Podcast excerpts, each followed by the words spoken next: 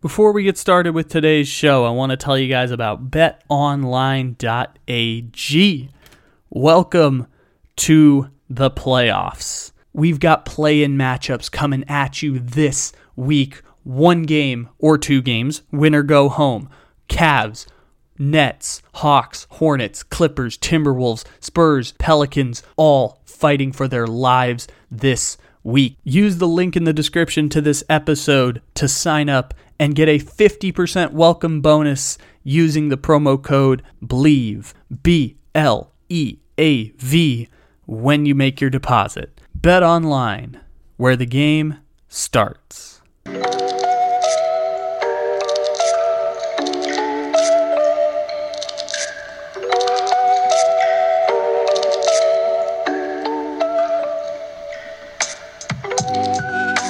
Good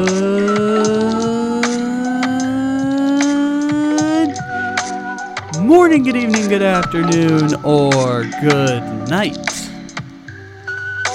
However and whenever it is you may be listening, thank you for stopping into another fantabulous episode of The Take It Easy Podcast live on the Bleav Podcast Network. Except it isn't live because it's a podcast. Welcome in, everybody. It is April 11th, according to my count. It may not be that according to your count, but we appreciate you stopping in. However, and whenever you may be listening.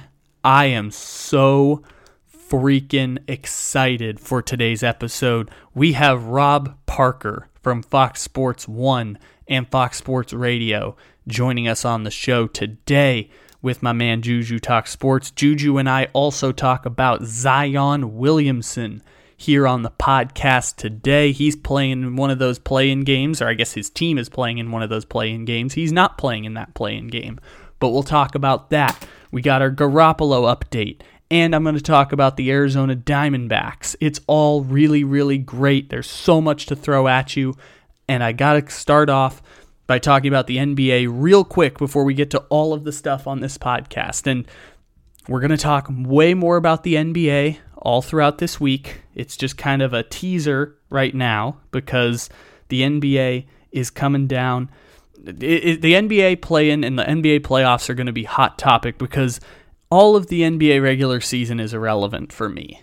And I learned this a couple years ago when I was learning how to do this podcast thing. And I remember I tuned into the Kristaps Porzingis return to New York game. And I got really invested in the storylines and I realized that none of the stakes matter on these games. It all comes down to usually the last weekend.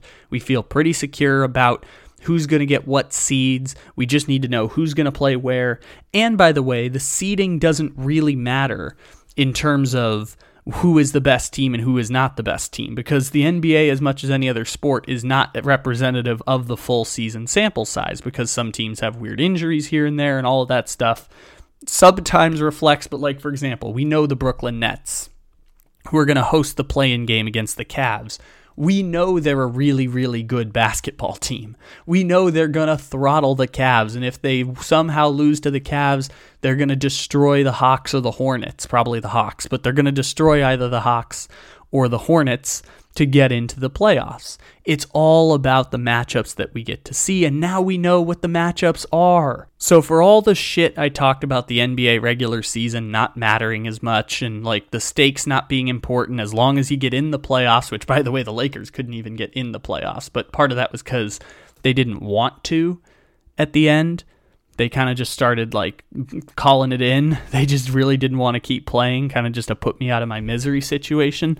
But, anyways, Milwaukee, they ended up tanking the last game of the season to get preferred seating. Is Milwaukee the best team in the Eastern Conference? Yes, they are. And that has nothing to do with whether or not they're the two or the three seed.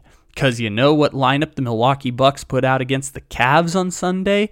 A starting lineup of Lindell Wigginton, Jevon Carter, Thanasis Antetokounmpo, Jordan Nwora, and I'm going to try and pronounce this name, Sandro Mamukelashvili.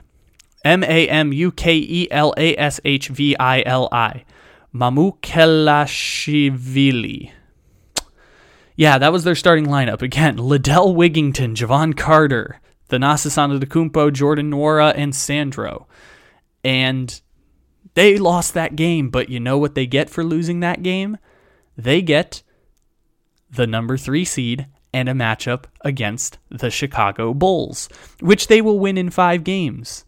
But it's a first round matchup to get them to the second round matchup that will probably be the Brooklyn Nets.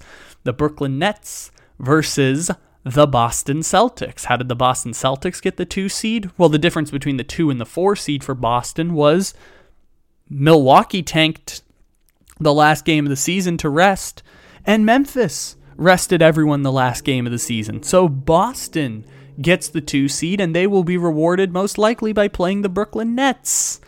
And the Heat get to be the one seed, but they'll play the 4 5 matchup against Philly and free. Ah, let's just fuck Miami and Philly in the second round. So freaking awesome. And you know who the five seed in the East is now? Toronto. And Philadelphia should beat the crap out of Toronto. All of this to say, I am really, really happy with how the seedings broke out at the very end of the season. And it was nerve wracking. It looked like the Nets were going to be the nine, or it looked like, you know, they would have to win two games to avoid losing, and they might play the Bucks in the first round the seedings worked out, and I can exhale that they turned out exactly the way we all hoped it would be in the East. And what is that? We don't have a super matchup in the first round. There are going to be four teams that I think can win the Eastern Conference. My, uh, Milwaukee is tier one, Miami, Philadelphia, Brooklyn. The fifth one is Boston. And if you want to argue Miami versus Boston with me, very much open to listening. And if you want to argue Philadelphia versus any of those teams, open to listening. Boston's issue is they're going to have to go through 3 of those teams, including the Bucks, to get to the finals, and it's just not going to work for Boston. Boston, as great as their story was at the end here and beating teams by 22 and having one of the best offensive or best defensive teams in the NBA, Boston ain't going to be able to beat three of those four teams to get to the finals.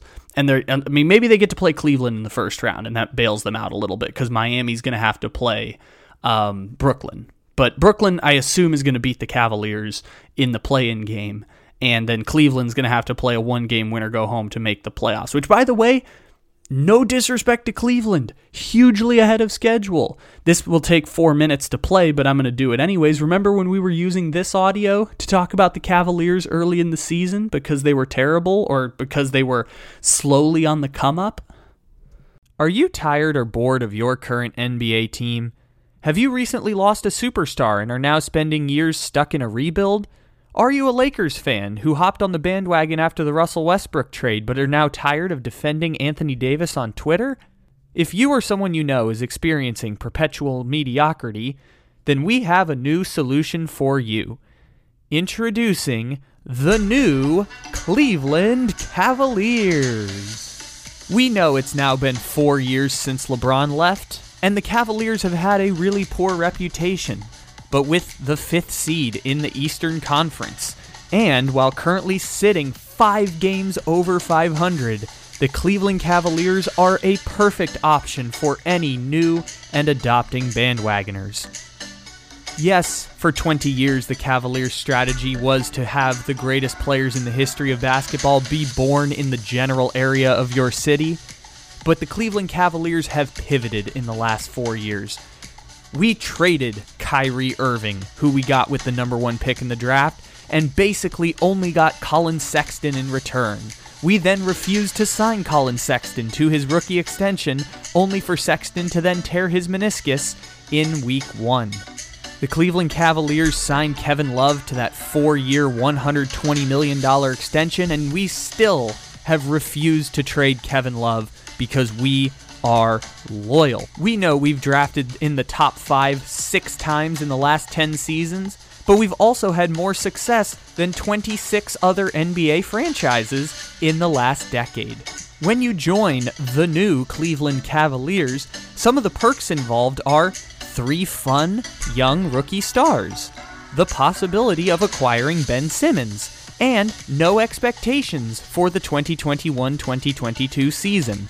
That's right, you get all the fun of a team that's allowed to talk shit on Twitter and none of the expectations of actually winning a playoff series. Remember when we had John Beilein and he was basically Urban Meyer before Urban Meyer?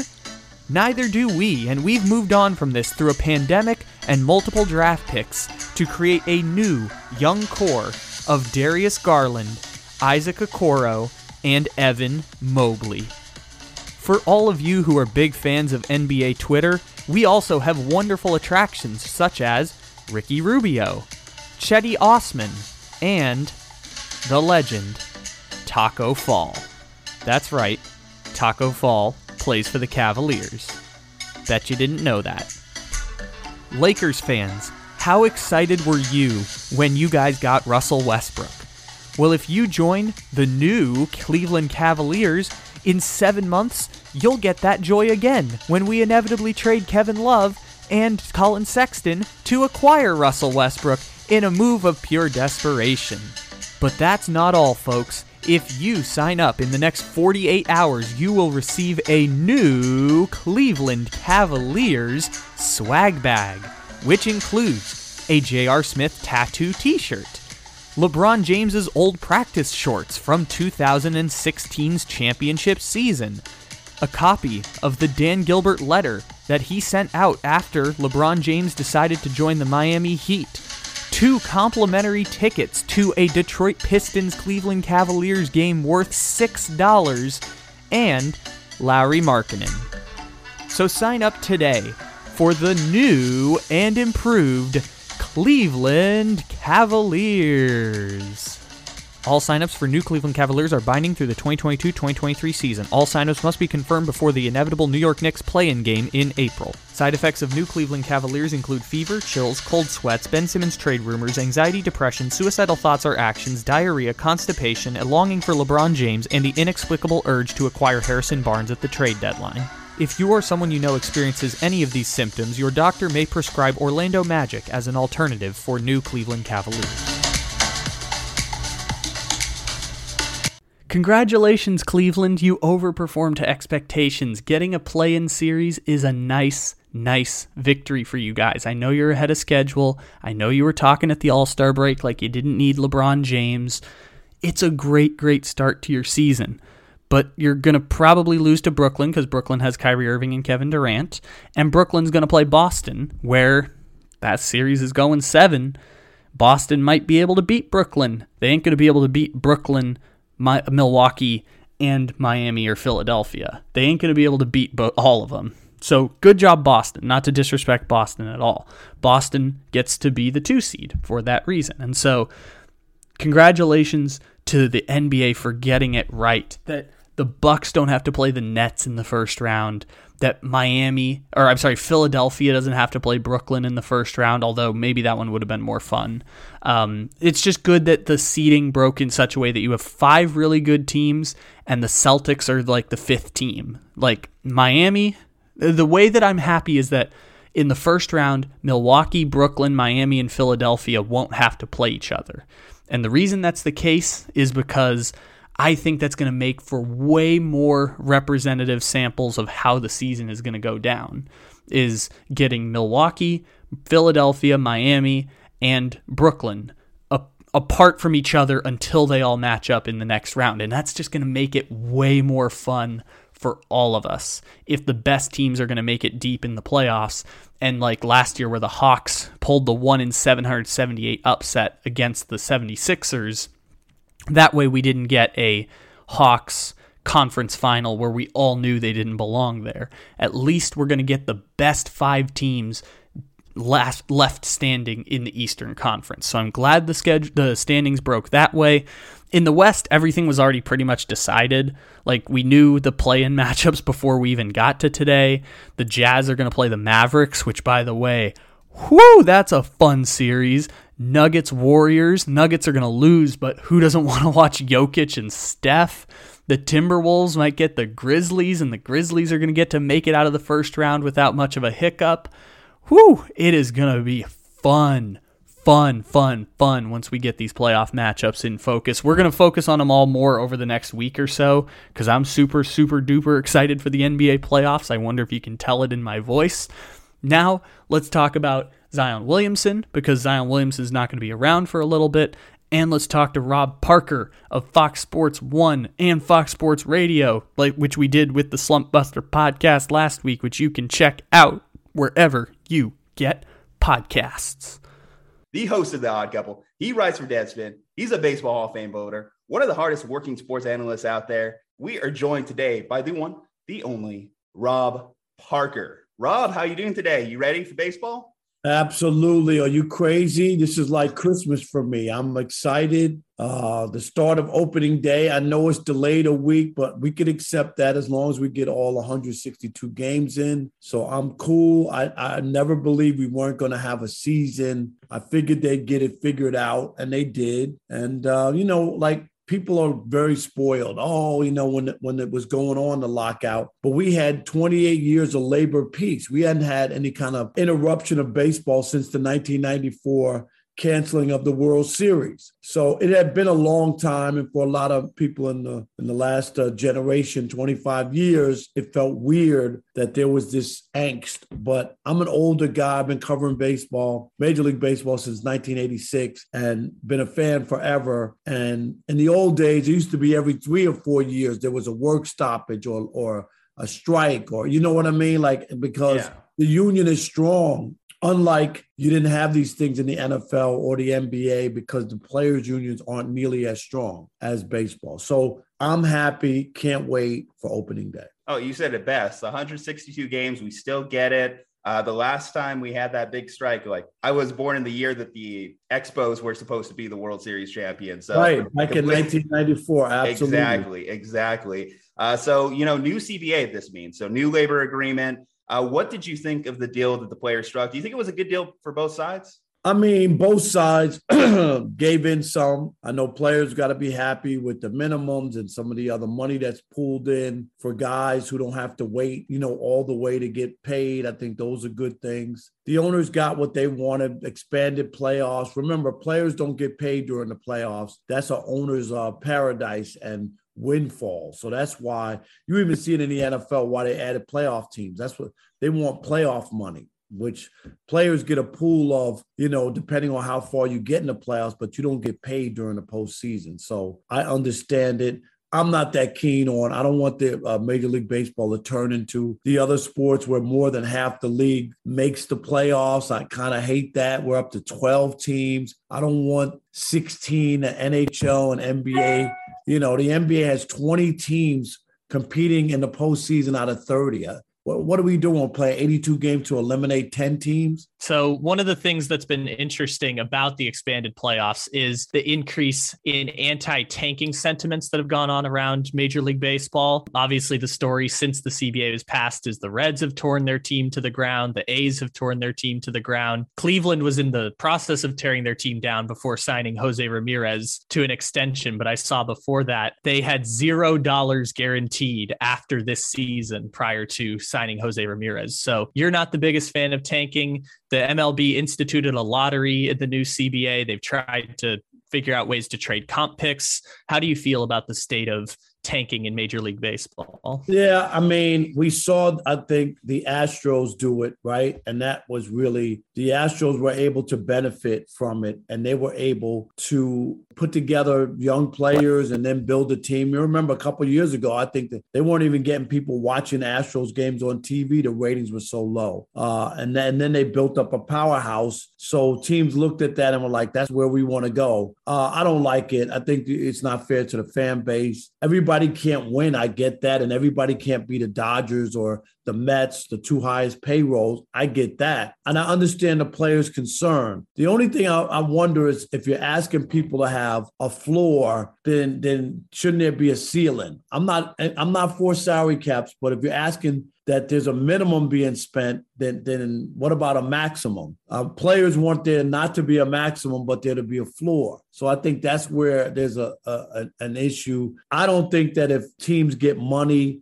from the other teams for competitive balance that that money should be put anywhere other than back into the franchise. If you get a, hundred million dollars that's got to be spent on payroll and players not profits in your pocket. I think that's the problem i have with the money going to teams where you know the the Baltimore Orioles payroll is $30 million and they're getting $100 million in competitive balance money. They, they're making $70 million profit before they sell a ticket or parking spot or their TV money. I think that's wrong. Rob, you're obviously a Hall of Fame voter. And this year, the Hall of Fame kind of like made some big waves in the offseason because for the 10th consecutive year, Clemens, Bonds, not in. I know you've been uh, consistent on voting for those guys the last couple years. This one struck me a little bit differently too, because David Ortiz was a first ballot Hall of Famer. And to me, that just comes off as hypocritical. And these are the guys of mine and Kyle's generation. We grew up watching these guys play. So they kind of like brought us into our love of baseball. So what was your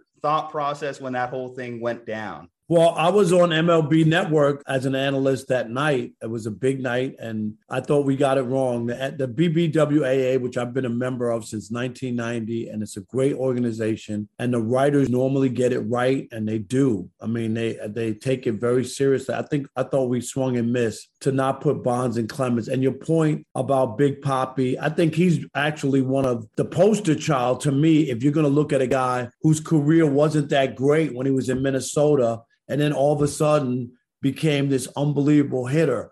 The one thing you can't say about Bonds and Clemens is that they were good from day one, pre steroid use. And, and so I have an issue. Clemens won three Cy Youngs with the Red Sox. Go look at the videotape. He's this skinny. Bonds won three MVPs in Pittsburgh way before he ever went. Now, and then we have these other guys who we've put in the Hall of Fame, and you're keeping out two of the greatest players. Pudge Rodriguez was in the Canseco book. I was in Detroit the year after Pudge came back and lost 40 pounds in the offseason. You know, I, I, was there for that. Uh, Mike Piazza, there was always rumors and stuff swirling about him and, and juice use. Uh, Bagwell and Houston. I mean, like these guys are all in, and even Big Poppy's name was on that list, even though the commissioner tried to pardon him and say it was a mistake, what, whatever it was. It's either none of the guys get in or we put some of these guys in. And I'm sorry, when you talk about Bonds, Clemens, Sosa, and even Sheffield. I voted for all four of those guys. All four of those guys, go look at their stats. Sosa was a 30 at 30 guy at age 24,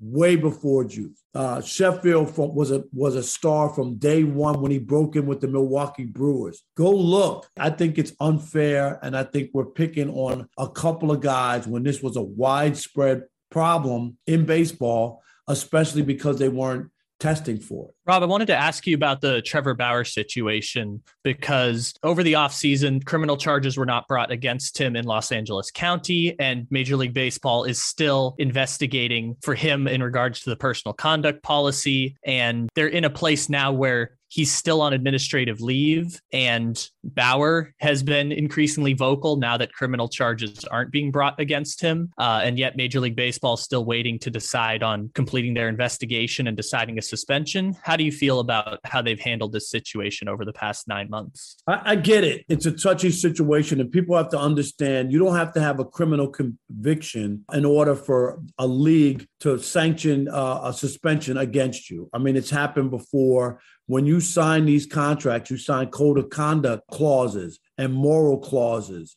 And it's not about the court of law. If you do something to damage the image or the shield, as they say in the NFL, whatever, they can suspend you. And baseball has that right. There have been players with domestic violence where the wives have refused to testify, but they still got suspended by Major League Baseball, despite there not being a trial or you know a, a judgment either way, guilty or innocent. The only thing I'll say is I think Major League Baseball is taking way too long. I think with the time that's spent, they should have said to Trevor Bauer, either you can play or you can't by now. Like for it to be past spring training and opening day seems unfair to me despite how horrific the charges were, the pictures I saw. I mean, I get it. I don't believe personally he'll ever play for the Dodgers again. And there'll be a number of teams that won't because I remember the actions of the Dodgers when this came out and the pictures. All of his teammates stopped following him on social media. The team had a bobblehead night scheduled for him. They uh, canceled that. They just they, they stopped selling his jersey. I mean, and this is all before there was any kind of guilt or innocence. And I think there are people inside that clubhouse, an organization that still, regardless of how talented he is, would rather not have a guy who has these things in his past uh, a part of the franchise. So even though the Dodgers could seriously use him at the top of their rotation, I don't think he'll play for the Dodgers. I do believe there'll be some team he'll play for, but I, I would be shocked if he's back with the Dodgers. Rob, changing gears there a little bit. I was reading your recent article on Deadspin or recent baseball article on Deadspin regarding the death of pitchers batting, so the rise of the DH. And I too will miss Bartolo Colon making some swings in the batter's box. But you're the first person since Kevin Costner and Bull Durham to be anti DH. So, want to kind of like explain your philosophies? You called it a bad idea dating back to the 70s. Yeah, baseball wasn't invented that way. I love the strategy of do I keep the pitcher in? You know, it's the sixth inning. We're down by a run. We got a man on second base. This might be our only chance. Should I pinch it for him? Do you know what I mean? Like the strategy of it. Now you could just make out the American League to me always reminded me of a softball beer league. You just make out the lineup and just throw people out there, and there's no just let everybody get their wax. So I'm not a big DH guy. I love National League Baseball better. I always have. I'm going to miss it. I don't think managing will be nearly as prevalent as it was, strategy and all that. So I'm not a I'm not a DH guy. I just it just doesn't do anything for me. And now we'll see. You know, at one time it was supposed to be put in to keep older players in the game who can't play the field nearly as well. You're going to see a lot younger guys DHing. Uh, Freddie Freeman, right? Um, I don't know if he's going to DH with the Dodgers, but there's a spot now for guys to DH and and whatnot. I, I'm I'm a traditionalist. I'm not the old guy, you know, you know, waving at the clouds or whatever. But I'm gonna miss it. I'm gonna miss it. I, I didn't like it in 1973, and I don't like it in 2022. still holding out hope that the Giants sign Barry Bonds a one-year DH contract with that now in the National League. Oh, that would um, be great, wouldn't it? That would be yeah, great. restart the clock, restart it. Thank you, Rob. Thank you so much for joining us. You know, of course, if you want to follow Rob for all his excellent baseball content, football content, basketball content, Jack of all trades at Rob Parker FSR at Rob Parker FS1 on Instagram and Twitter, respectively, for news, rumors, locations of quiet places where rats may or may not be urinating. Rob Parker right. got you covered. and, and, please, uh, if you haven't, subscribe to the uh, podcast, Inside the Parker. You could just Google it, find it, uh, and, and subscribe. It's a fun podcast. You guys have heard it 22 minutes tops, moves real fast. And this week, dropping tomorrow, Hall of Fame legendary sportscaster Bob Costas, who you know loves baseball as much as we do, and uh, Cameron Maybin, the former outfielder, who's now a television broadcaster on the Yes Network for the Yankees. He took over Ken Singleton's old job, who retired. Great podcast to start kick off the baseball season. So please uh, try to uh, download it and uh, subscribe.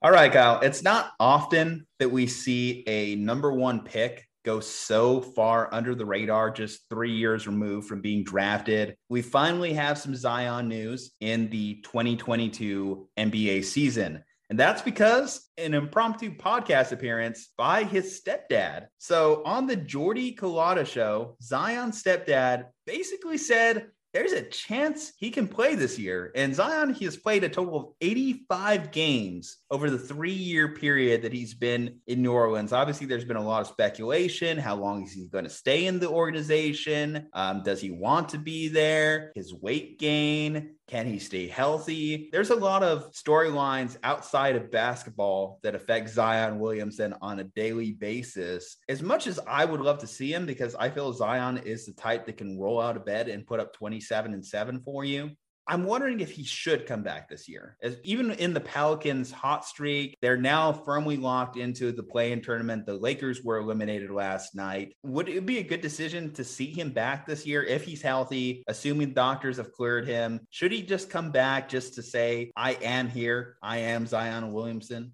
No, he shouldn't do it just to show up and be there. Like the Pelicans are probably going to lose in the play in. It's not a guarantee, but the Pelicans are probably going to lose the play in, considering that goddamn Clippers are going to get a seven game series. And I don't understand it. But the Spurs were basically trying to tank, and then the Lakers were like, hold our beer. And now it's like the Pelicans and Spurs are in the play in game. And I assume those two teams will end up being the ones who get eliminated. I could be wrong, but I assume that Minnesota is going to be the seven seven, and then the Clippers might be the eight. Maybe maybe the Pelicans can win two games there, but that's that seems like the more likely scenario there. So no, I don't think it's worth it for Zion to come back at all, especially because he's been out the entire season. I don't know what to do with Zion at this point because Zion Williamson, I said when he was going to get drafted that this is like the last hope for New Orleans as an NBA basketball franchise. There's already been talks about relo- them being the next relocation team in the NBA. There's not really a lot of fervor for basketball in New Orleans. And I just think that the last three years have been as close to obvious as you can see that it's not going to work. And maybe Zion signs the super max this summer. Cause again, like guaranteeing $250 million is obviously a huge deal. It's no chump change. He'd have to turn down all of it to take a one year qualifying offer, which has never been done before. You'd have to take a one year qualifying offer with the Pelicans and essentially demand a trade this summer. And that would be unprecedented and also something that I understand at this point. If he doesn't want to play for the Pelicans, he doesn't want to play for the Pelicans, but we just don't know. We just haven't heard from Zion Williamson in like a year and a half. And so we have to listen to his stepdad talk about stuff to even get a clue about what is happening with him. And yeah, that's obviously part of the problem. We haven't heard from him. He hasn't talked to the New Orleans media since November, which is his right because as an injured player, he has no obligation to talk to the media. It is one of those loophole exceptions that when you're hurt, you don't have to talk to anyone. When we talk about Zion's camp saying that he doesn't want to play in New Orleans, this is a very interesting comment from someone you would consider in his camp, right? Lee Anderson is as much a part of Zion's camp as anyone, as much as Zion's mother, as much as Zion's brother. Lee Anderson is connected to what Zion thinks. Now, it's interesting to see a parent of a player have somewhat of a regular appearance on Jordy Culotta's podcast, you know, to spill the beans on this information that he wants to play. Now, there are some things that stood out if you listen to the full interview. Like he spoke very glowingly of the new New Orleans head coach. I think seeing New Orleans start to have an uptick in production, start to win more games, has started to speak to that inner competitor that is Zion Williamson. Because I, I remember, and this is one thing that I respected about Zion when he was coming out of Duke. People said when he first busted his shoe, don't play Zion. You're going to cost yourself so much money. Chill the rest of the season. Duke doesn't need you. The NCAA is not paying you. Duke's not paying you. But Zion said, screw that. I want to be with my teammates. I want to play basketball. And he went out there and yes, Duke lost in the NCAA tournament anyway, but you love to see a guy that's willing to put on the line for a sport that he loves. And I thought that Zion just loved basketball. And that's why I gravitated towards him. And now with the injuries and seeing where he is at this point in his career, the weight gain, the quietness from him, it started to make me question does he still have that love for basketball? Is it just the Pelicans organization? Is it New Orleans? What is it, Zion? What is it that's not quite clicking here? It might be nothing. It might just be as simple as I'm hurt, I can't play. And we're just making a whole lot of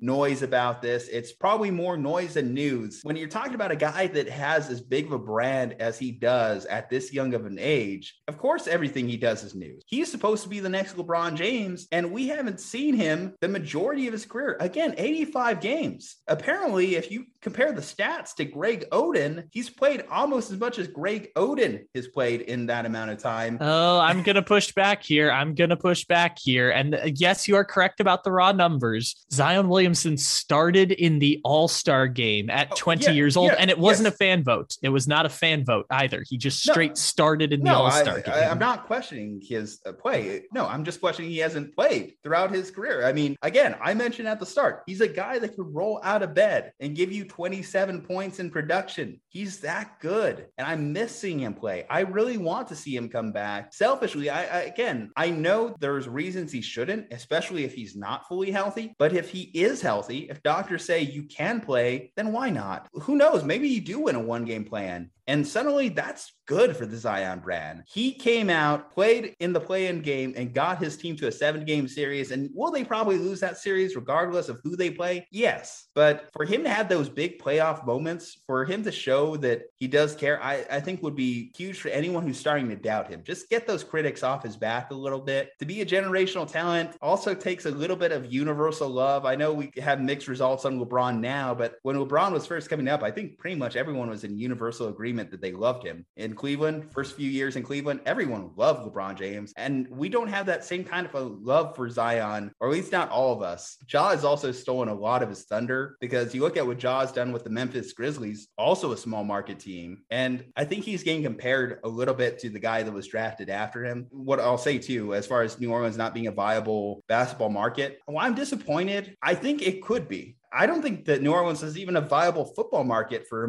majority of years until Drew Brees and the Saints started winning some games. It takes wins. If you start winning games, suddenly you become a basketball market. Suddenly you become a baseball market. Suddenly you become a football market. You just got to win games. That's what people want to see. And just, let's face it, New Orleans basketball just hasn't done that a whole lot. Yeah, I, I think even when the same, I mean, again, I wasn't alive for it. This is more secondhand referencing, but when LSU was terrible and when the Saints were terrible, people still cared. I think the difference is nobody cares. Well, I'll throw this when New out Orleans there to is you terrible. too, because you did mention you were fairly young when this happened. Hurricane Katrina hit, and there was that opportunity. There was an open window for the Saints to leave New Orleans. So that tells you how bad Saints football used to be. That that thought even happened. They were almost the San Antonio Saints. Same way we're talking about the Pelicans now. It just needs one generational player to turn things around. And I think whenever I saw Zion get drafted by the Pelicans, I was kind of hoping he would have done that because I don't think there's any reason that New Orleans can't be a basketball market. It's a good market. I mean, people like New Orleans. People like to vacation in New Orleans, right? When I think about destination cities across the US, New Orleans is certainly a city that's on my bucket list. So why can't it be a city in which people travel to watch a basketball game? Here's the thing about generational stars. They've had three now. They've had three post Hurricane Katrina. And I know you're going to push back on Anthony Davis. Anthony Davis was the greatest prospect to enter the NBA draft since Kevin Durant, which, by the way, Zion was the greatest prospect to enter the NBA draft, according to some, since Anthony Davis. They've all gone through the shit cycle of New Orleans. Again, if Zion is going to commit to New Orleans and he's healthy, then play. I just don't know where Zion Williamson is at at this point in terms of what he wants from the organization because I just haven't heard any reporting done other than the rumblings of he's living in Portland for a few months and he doesn't like David Griffin. Like that's the only thing I've heard about it. That that's the thing that I'm kind of curious at because you mentioned the shitstorm of New Orleans. I feel like New Orleans has done everything right over the last couple years to try and make this a winning environment. Obviously, the big deal with the Lakers, where they got a lot of pieces back that they were able to build with, hiring coaches that they thought could have advanced them. Now they're on Willie Green, and he seems to be a coach that uh, seems to be meshing well with players. He's, again, Zion's stepdad called him a players coach. You draft Zion, you sign guys like JJ Redick, veterans that you think can help build a good culture. You trade for a guy like CJ McCollum. I feel like the Pelicans have done a lot of things right that winning cultures and basketball do. They just need that one guy to push them over the top. And they're hoping that guy is Zion. Is him going to the Knicks really going to be the difference maker in his career? I mean, we've seen so many times that a player goes to New York and gets ate up and spat out. And that's the only place people want him to go. That's why I kind of so- feel like some of the arguments are a little disingenuous. It's just like people trying to get him to quote unquote a big market market like New York, but the Knicks suck. The Knicks suck just as much as the Pelicans, guys. I think the the part about that is just that the only connection people can make is RJ Barrett and Cam Reddish play with the Knicks. And remember during the draft, the greatest draft lottery of all time, where they're like, the Knicks are going to get Zion and KD and Kyrie Irving and turn it around. Like that's the only connection people are making is people put onto Zion that he wanted to be with the Knicks in the first place. People assume that it's like because the Knicks have the top pick in the draft, he always wanted to be a Knick in the first place. And I don't think that's the truth, which is why I would say we're going to find out this offseason because Zion is eligible for the Supermax extension. If he signs it, then he's a Pelican for six years. If he doesn't sign it, we know that there's truth to rumors or truth to some of the speculation here. You mentioned the Pelicans have tried. The Pelicans have tried their best to build around him, and they have failed miserably. They have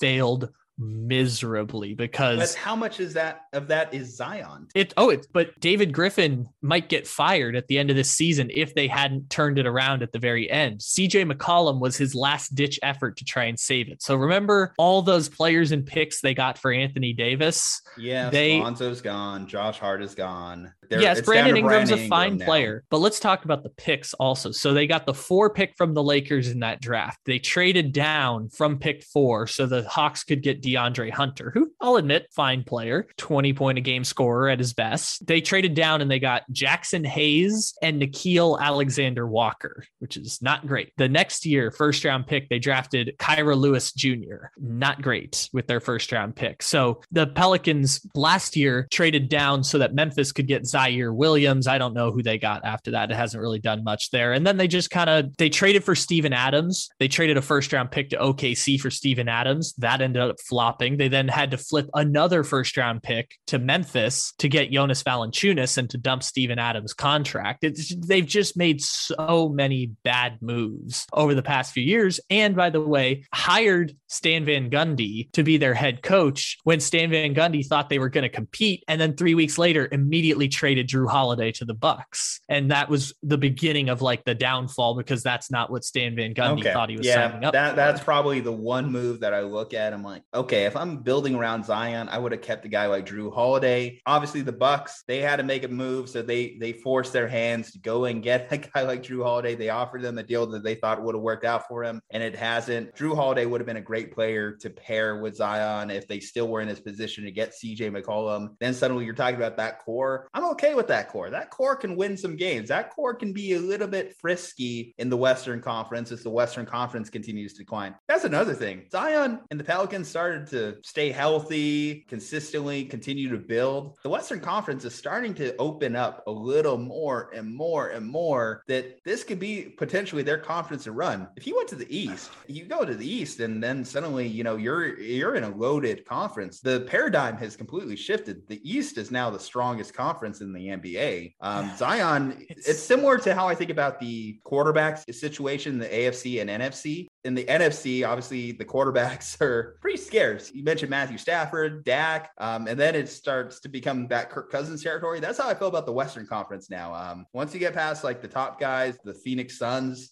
okay, Utah's fine. But Denver's as fine. Zion starts to enter his prime, I think that's going to shift only because all of the young generational talents are in the Western Conference. Okay, yes, and that's you know he could be as good as Luka, and he certainly could be as good as Nikola. Oh, I was going with Ja. I was going him and well, Ja. ja and... too, yeah, and well, that's gonna be the again is just gonna be constantly compared to Ja, and the fact that Ja has just embraced Memphis has really become a part of Memphis culture and really been the instrumental piece in the Grizzlies turnaround. When I think about the Grizzlies two years ago when Ja first got there, I was like, oh, okay, it's Memphis. Now I'm mm-hmm. looking at Memphis and they are the second best team in the West, man. I, I'm sorry, but the Warriors have really come back down to earth. And the Grizzlies, you look at what they've done without Ja in their lineup. And I don't think that that's indicative of them being better without Ja. I just think that it's impressive how much depth is on that team that they could be 20 and 2 without their superstar in their lineup. And then when they get their superstar in their lineup, Memphis could really take off this postseason. The only wall that I really see them is I think they're a poor matchup against Phoenix, and that's fine because they would be a year ahead of schedule. If you go back to our conversation a couple weeks ago, our uh, Memphis expert even said that they were two years ahead of schedule. But that's another thing. Ja's success has been detrimental in how Zion is perceived. But so the part that I would go to there is is that too short sighted on our part? Because I'll point out two examples. It might be. It might be. But if yeah. it ends up being Kevin Durant and Greg Oden, and I don't wish that on Zion, but it's a non zero chance that that ends up being his career arc. So, two examples I'll point to. The best one that I can compare Zion Williamson to is Joel Embiid. And there will be some people who say if Zion only becomes Joel Embiid, his career will be a disappointment. And to that, I say,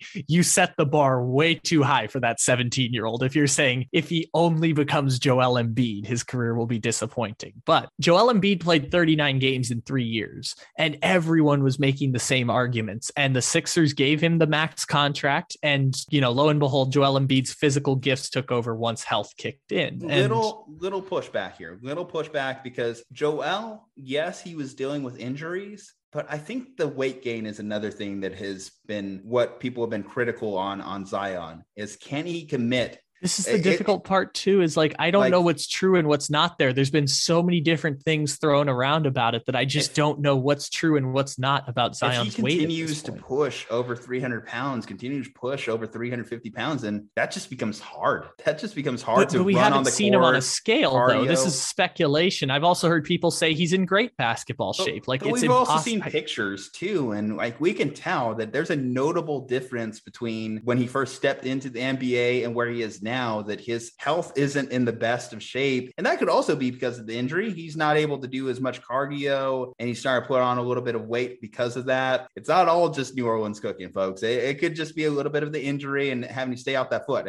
You, you certainly you're not going to be doing suicides in the gym if you know you're dealing with a metacarpal injury like he has been dealing with. But that's part of the story. You know, I should throw this in here too. It, it's not just his stepdad's podcast appearance that has people talking about Zion returning. He also released his own video, him making this fantastic, spectacular Zion Williamson type dunk in the gym. And that got people talking. And then there's been reports of him doing one on one and three on three and five on five. Now, this isn't necessarily him doing five on five with the Pelicans, but apparently he might be doing five on five at the rec center against just some average Joes like you and me. Is that good enough for him to be hmm. in NBA shape? I don't know. Or maybe former college basketball players, possibly, but at the same time, not NBA caliber talent. The thing that is interesting is like we, we've kind of delayed this topic for a couple weeks too. Like we've tried to find a place to squeeze it in. There just hasn't been a lot of information about what Zion Williamson wants. And so to fill in the gaps, there's been a lot of speculation in between and looking for breadcrumbs that get dropped in. And like all we know is that he's not happy with David Griffin and that he was living in Portland for four months while he was rehabbing from his injury. And no one knew when he was going to come back and when he wasn't. And I don't know how supportive or not supportive the Pelicans franchise has been. I was going to bring up the second point after Joel Embiid, which was Kawhi Leonard, where Kawhi Leonard was kind of in this purgatory of we don't know when he's going to be back from injury. And the Spurs' failure to support him as an organization alienated him and pushed him out the door. So maybe some of that's happening behind the scenes and we don't don't know about it. Or maybe the Pelicans have been supportive to Zion Williamson through the process. I don't know. I don't know whether Zion wants their support or not. Clearly, like there's obviously some animus there, whether it's CJ McCollum saying he never talked to Zion after first going to the team, or, you know, the report that he just doesn't like David Griffin. That's like all I can point to of like actually yeah. Zion is unhappy with the Pelicans and people wanting to make him go to the Knicks. You talk about us delaying this, how we completely missed JJ Redick even saying he was a hands-off teammate. That would be curious to see. Was he a hands-off teammate at Duke? Is that just part of his basketball character? Because I could understand that. I could kind of relate to that. Like I'm not close with every single one of my coworkers, but I understand it's a different culture too in the NBA. Well, Guy gets and traded also, to your team, yeah. big free agent move. Usually you shoot them a text, especially if you're perceived as the star of that team. But people are also using these to make a broader point. Like when we insinuate that Zion isn't happy with the Pelicans, or we insinuate insinuate that Zion Williamson doesn't go to a certain team. It's a step, it's like two steps short of saying Zion Williamson is selfish, Zion Williamson is greedy, and Zion Williamson is everything wrong with basketball. Like that's the step people are trying to make when they begin to character smear Zion Williamson. And I just don't know where Zion Williamson's at. Like if he's not invested in the Pelicans, like, yeah, it's really hard to invest when you don't want to be in a place and when you're unhappy with the circumstances that you're presented. And, you know, you don't like your boss and your boss makes terrible moves and everyone can see your boss makes terrible moves. And it's difficult to invest in that way if he's not there. I'm not even like if Zion doesn't want to be with the Pelicans and Zion didn't talk to teammates or Zion Williamson is is going to turn down money to leave New Orleans this offseason, I'm not even passing judgment on that one. If Z- this whole season was Zion Williamson was unhealthy to play for part of the season and then decided to shut it down for the entire year, I'm not even mad at Zion if he wanted to do that because Zion Williamson is not going to throw away a $250 million investment because he likes eating Doritos. Like, I think that's people trying to make it too simplistic in, in putting Zion Williamson into he's a fat, greedy slob who wants to leave New Orleans, which is the place that some people are going to take this and use all the evidence that we've laid out as like, this is reason why he wants to leave the Pelicans. And this is everything wrong with the, the I feel terrible for the city of New Orleans in that way. And I just don't know anything about Zion Williamson. I, I've heard so little breadcrumbs that everything else feels like it's just filling in the boxes of when we don't have any in, in the modern NBA where, you know, there's more news reporters than there is news to report. We just don't know anything really about Zion Williamson. And when we're left to pick up the breadcrumbs and guess, some people come to definitive conclusions without a lot of information. Where we can start to make definitive conclusions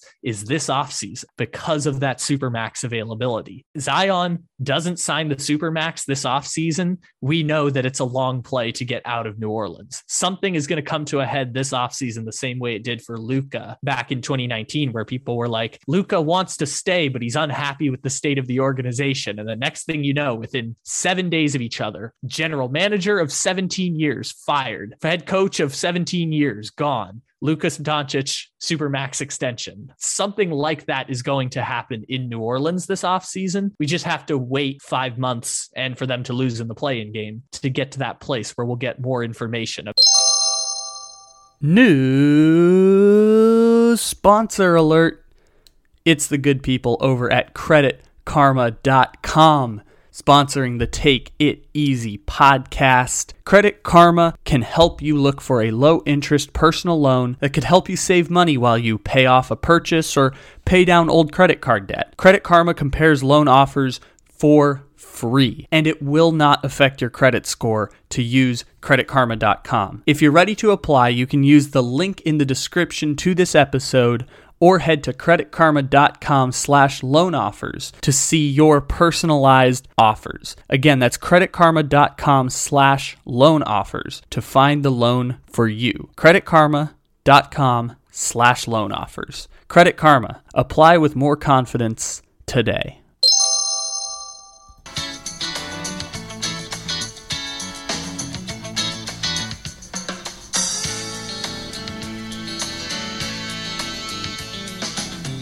Garoppolo drops back to throw. You're gonna lose the game. The seasons come and seasons go. The Niners need a change. If you don't throw check downs, you're gonna take a sack. Jimmy G is warming up, yeah, he's your quarterback.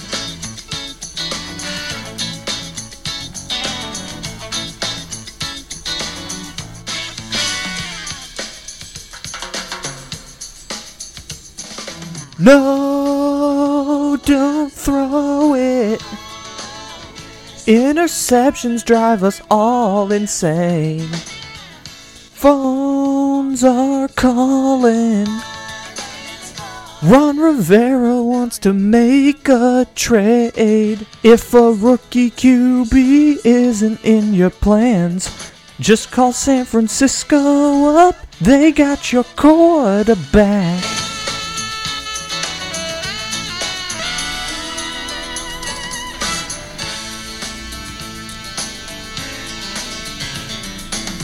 They say he's smart and he wins games. That don't mean a thing. If since week one Trey Lance had played, the 49ers would have had a ring. If your team's rebuilding, talent's what you lack. Trade two picks for Jimmy G. Now he's your quarterback.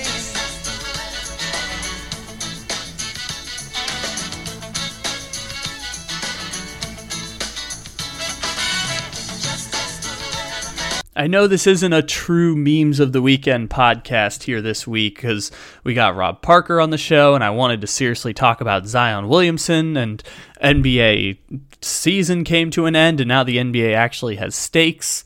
But I did promise that every single week on these Monday podcasts, which are traditionally memes of the weekend, that we would do a Jimmy Garoppolo update because it is incredibly funny. In fact, I'd say it is the meme of the NFL offseason that Jimmy G is just in the most amazing purgatory of all time. I've started calling it Sam Bradford purgatory because when I was in high school, I used to say if your team has Sam Bradford, you don't have a franchise quarterback. But if you do have Sam Bradford, then you're kind of just stuck in what I like to call Sam Bradford purgatory, which then became Andy Dalton purgatory, which just became quarterback purgatory. And I think now we're going to call tier four the Jimmy Garoppolo Memorial quarterback purgatory. Uh, so, do we have an update on Jimmy Garoppolo? Not particularly, but we do have an interesting story from NBC Sports San Francisco talking to league executives.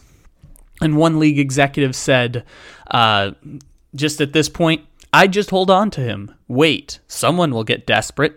I'd even keep him through the season. Why get rid of a guy just to get rid of him to play the other guy, Trey Lance, if you know Jimmy has value? And Jimmy does have value. And then he responds after that with I've got no issues with what we did. This is an unnamed NFL executive because it's better than drafting one of these guys, and it's better than waiting on Garoppolo because if this is this is the line that I think sums this up very very well. If you are waiting on Garoppolo, it's not like you're waiting on Drew Brees and his torn labrum. You're waiting on Garoppolo, who is happy to throw it less than 20 times in big games which is damn of which is a, a, damning indictment of Jimmy Garoppolo at this point, which is someone's going to be desperate eventually, but let's wait until the game manager is healthy before we go out trading for the game manager because everyone else could already find their game manager. For Washington, it was 28 million of Carson Wentz. For the Pittsburgh Steelers, it was Mitchell Trubisky for slightly less. For the Falcons, it was Marcus Mariota they are telling you that they value those guys at whatever the prices were more than Jimmy Garoppolo. For the Colts, it was Matt Ryan at whatever the number is they're paying Matt Ryan. I'm not actually sure how much the Colts are paying Matt Ryan next year, but whatever number they're paying Matt Ryan, the Colts are paying that instead of 24 million to Jimmy Garoppolo. And also this executive brings up an interesting push comes to shove situation because there is an interesting give and take the 49ers and Garoppolo had that I hadn't considered. So Jimmy G is sitting at $24 million, but zero of it is guaranteed. The 49ers could cut him whenever they want. They owe him no guaranteed dollars.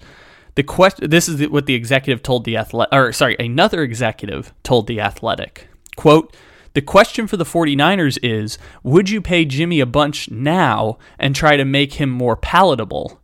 If you're Jimmy and the money is unguaranteed, how much would you take from the 49ers fully guaranteed, knowing that you may get stuck there and they can control your destination? Both sides have a risk. Let's play this out in our heads real quick here.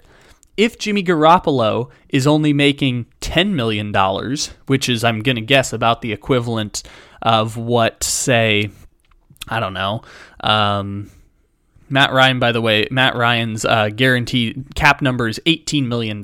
So if Matt Ryan's cap number is $18 million, let's say, and Marcus Mariota, I assume, is probably, well, who knows? Marcus Mariota was 10 as a backup quarterback, but let's see what Marcus Mariota's contract looks like with the Falcons. So Marcus Mariota is looking at six million dollars fully guaranteed from the Falcons. His cap number next year will be four million, and then the Falcons can get out of it with two point five million in cap.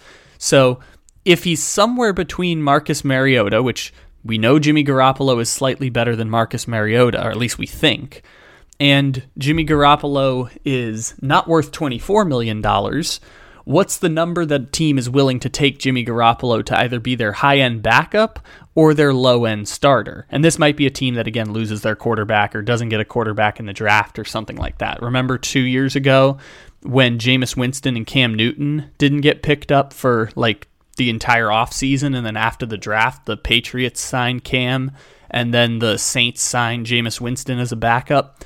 Kind of that situation, but how much money would the 49ers have to eat in order to trade Jimmy Garoppolo? Like use cap space as an incentive. So like if they gave Jimmy 10 million fully guaranteed and then the last 14 million would be paid by whatever team Jimmy gets traded to and then paid out week to week. Would the 49ers be willing to do that if it meant getting good value for Jimmy Garoppolo? Which I don't know what good value is. Is that a second round pick? Is it a is a solid player? Is it a multiple day two picks? Is it a day two pick and a day three pick? Who knows what you could get for Jimmy Garoppolo, but it's the reason the 49ers are keeping him right now.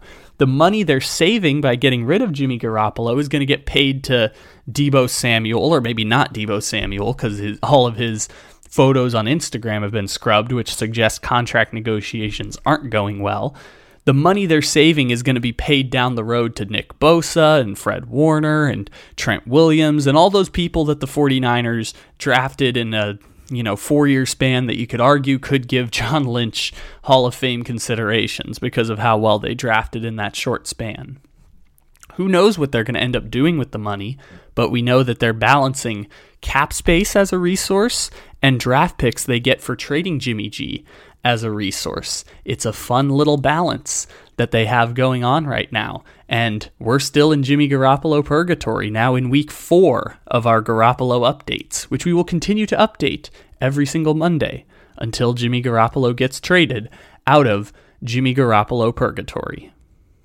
Last, but certainly not least, here on the Take It Easy podcast, aka Memes of the Weekend, or whatever we want to call this, let's talk a little bit of baseball because baseball opening weekend did come in. We talked a little bit earlier with Rob Parker, of course. But this is more of a laughable baseball thing than it is anything else here. And uh, that is the Arizona Diamondbacks. The Arizona Diamondbacks opened the Major League Baseball season against my beloved San Diego Padres. And I know we didn't play the uh, Rob Stone Padres rap anthem, which is now close to a year old because the Joe Musgrove no hitter is a year old. And that's what prompted our buddy Rob Stone to make that rap anthem. Shout out 619 San Diego.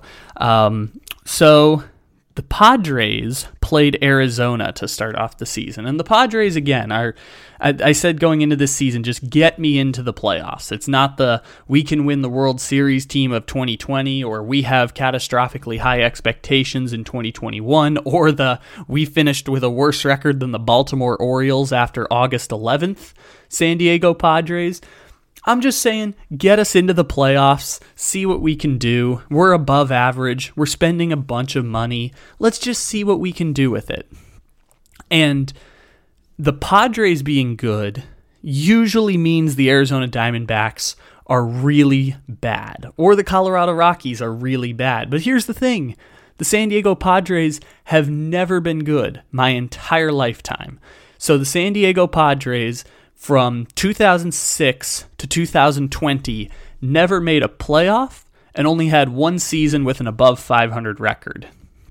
And part of the reason that exists is one, for years the Padres were regarded as a small market team, even though they played in the eighth largest city in America. The Padres had an owner that didn't spend a ton of money in Ron Fowler. And then the Padres got new owners in the Seidlers or Peter Seidler. I think he's unmarried, but Peter Seidler bought the Padres, and Peter Seidler now spends a whole bunch of money to make the Padres a competitive team. By the way, in a division that for the last decade had the Dodgers, who spend like way more than anyone else in the sport. The Dodgers basically play with like $80 million more than everyone else in baseball because baseball does regional television contracts and doesn't have a true salary cap, and the Dodgers just keep pouring money into the team instead of trying to keep it as profits. And the Giants, who until the Astros of the last five years had the greatest run of the 21st century by winning three championships in five years. And some will argue that winning the three championships makes them better than the Astros, but they kind of went up and down and up and down. But, anyways, Giants, really good. Dodgers, really good. They've been really good my entire life, except for from 2016 to 2020 when the Giants were bad. And who was good during that run? The Diamondbacks. And who was good during that run? The Rockies, both of whom made well, no, the Diamondbacks made one playoff appearance in 2017, and the Rockies made two playoff appearances one in 2018 and one in 2017 when they lost to the Diamondbacks in the wild card game. So, anyways, now the Dodgers are still really good. The Dodgers are always going to be really good. And for years, it was the Dodgers made the playoffs every year, the Padres missed the playoffs every year. And that works when you're playing teams in the same division. For example, when we talk about the Baltimore Orioles in baseball, because division teams play each other so much, Baltimore is terrible while everyone else is good in the division. It's really almost impossible for Baltimore to climb out of that hole because Baltimore plays their divisional opponents 72 out of 162 games, which, if you want to do quick math, comes out to roughly 46%. 40 46% of all of your baseball games are against divisional opponents. So if you play in a division with the Dodgers, you're probably going to be bad for a long period of time, or at the very least, you're fighting for second place every year. And Arizona is one of those franchises that moves in the cycles behind the Giants and the Rockies and the Padres. For example, Giants bad, Diamondbacks made the wild card. Padres good, Diamondbacks bad. D backs good. Giants are usually bad, or Rockies usually bad. And now I'm looking at the Arizona Diamondbacks for the past like three years, and I'm saying, oh, you guys are us. I, I recognize that team. That's my childhood. That's my Padres. That's the Padres of my childhood with Seth Smith as the three hitter or Ryan Ludwick as a as a cleanup hitter for years or Chase Headley being our three hitter before he was traded for young Yangervis Solarte and Kevin Kouzmanoff and Everth Cabrera and names that nobody remembers unless you're a diehard baseball fan. And if you are a diehard baseball fan, I hope those names made you smile as much as they made me smile. And so I look at the Diamondbacks now. I'm like, oh, you that's that's the team I rooted for in childhood, and what that means is the Arizona Diamondbacks are going to be bad for 15 years. Maybe have one above 500 season if the Padres blow up, but if the Giants are going to be big market spenders, and now the Padres are going to be big market spenders, and the Dodgers are always going to win the division every single year because the Dodgers have a $100 million and smarter people than everyone else in the sport, Arizona, you're going to be a bottom feeder for years and years and years and years and years. And by the way, they're already headed towards that path because this is year three of Arizona's rebuild. They finished dead last in 2020, dead last in 2021 with 110 losses and they can already be penciled in for fifth place in 2022. And the reason was the first game of the entire season against the San Diego Padres, they got no hit through six innings. Now, did they win the game? Yes, but that had more to do with the Padres not having a good bullpen than it did to do with Arizona coming back. That's just the Padres are going to let you down sometimes. They got no hit the first six innings of the entire season by Yu Darvish. And then they came out on Friday and they got no hit in the first seven innings of the game on Friday. The first two games of the season, they did not record a hit in the first six innings of either game and got no hit into the seventh by Sean Manaea, who was also acquired because Oakland is just stripping their entire roster down. By the way, Oakland's traded like 17 of the players who were on the team last year. It's kind of crazy. But, anyways, Padres kicking ass. And the Padres aren't that remarkable. Arizona, you're going to be bad for so long. And so I don't necessarily have animosity for you the way I growing up had animosity for the Giants or the Dodgers, simply because Arizona, you just don't matter. Uh, you had Paul Goldschmidt, who I will say, Paul Goldschmidt, one of the most underrated baseball players that has existed here in the 2010s. Like, that dude is amazing at baseball, and you're scared of him every time he comes to the plate. And by the way, Arizona had a fun season in 2019 where they, you know, they just got done playing the wild card and they missed the playoffs the next year. They traded Paul Goldschmidt to St. Louis, proceeded to win 85 games, and because they won 85 games after trading Paul Goldschmidt, gave Madison Bumgarner $125 million on a five year contract. When, by the way, two years prior, they gave Zack Greinke a $250 million contract. I don't think it was that much, actually. I think it was only a five or six year deal. But they gave Greinke 180 or so million dollars. And for 180 million and like six years of Greinke, they traded Greinke in the middle of the 2019 season. They traded Paul Goldschmidt. They traded Zack Greinke. They won 85 games. And they decided at the beginning of free agency, let's go get a lockdown number one starter into his 30s, coming off of multiple motorcycle injuries, and he's throwing the ball seven miles per hour less than he did when he won World Series MVP. Let's get Madison Bumgarner. And the first game of 2020, Madison Bumgarner got hit for like eight runs by the Padres.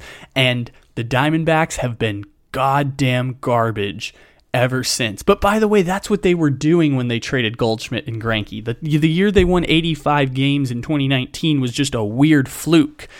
And they knew it too. They just decided we're going to rebuild and pay Madison Bumgarner 25 million a year. And by the way, I know everyone complains about competitive balance numbers and like reaching a salary floor in building your baseball team. Giving Madison Bumgarner $25 million a year is not the way to fix the salary floor problem in baseball. The solution is to pay all of those mid level guys more than $500,000 a year. The Diamondbacks aren't a team that we lump in in the tanking mix because the Arizona Diamondbacks don't have the lowest payroll in baseball. That's just because their dumbasses gave Madison Bumgarner $25 million a year for a five year rebuild, and the Arizona Diamondbacks still have one of the lowest payrolls in baseball. Because you know who the second highest paid player on the Diamondbacks is? Ketel Marte. How much does he make? $8 million. David Peralta, $8 million. They have only three players on their team, technically four. They have four players on their team making more than $5 million per season. The Arizona Diamondbacks are dumping, and they are going to be bad for a really, really, really, really long time. Not because they're, you know, they're obviously trying to go through the tanking process of the draft, but you're trying to fight with the Padres and the Giants and the Diamondbacks five years from now, and maybe it'll work in cycles. The more likely scenario is I would like to welcome the Arizona Diamondbacks to a decade of mediocrity. And we don't say that very often. I'd like to welcome the New York Giants, as always, to another decade of mediocrity. And I would like to welcome the Chicago Bears to a decade of mediocrity and we might be getting close to welcoming the Panthers to a decade of mediocrity and the Sacramento Kings. We don't do it very often. I would like to officially welcome the Arizona Diamondbacks into a decade of mediocrity because I look at that team and I say, you guys are the old Padres. Now, maybe they'll spend money. They, they spend money in weird ways all the time. Maybe they'll spend money. Either way, it will get them to mediocrity. And it will be 10 years before the Arizona Diamondbacks see the playoffs again, just as it was when my San Diego Padres were essentially a minor league baseball team that happened to be getting major league television revenue and teaching me as a child that your team doesn't make the playoffs. None of your teams make the playoffs. I also rooted for the Lakers as a child, and the Lakers were terrible in the 2010s. Let's just root for minor league teams that happen to be wearing major league uniforms. And that's where the Diamondbacks are now. Year three of a 10 year rebuild for the Arizona Diamondbacks, getting no hit to start the first and second games of a meaningless 2022 season. Ladies and gentlemen, thank you for stopping in here to the Take It Easy podcast. We have episodes every single day, Monday through Friday. You can get wired up on Sundays every now and then. Wired Up's kind of slowed down right now because there isn't really much to cover. Uh, I didn't really want to talk about the Masters. Congratulations, Scottie Scheffler. I think you're going to win the Masters at the time of recording. By the way, Padres 6 0 in the third inning on the Arizona Diamondbacks to close out the series. That team is ass. The Padres are okay. The Diamondbacks, terrible. Decade of mediocrity, 10 year rebuild. Thanks for stopping in, everybody. And as always, rate, review, subscribe, download, and take it easy.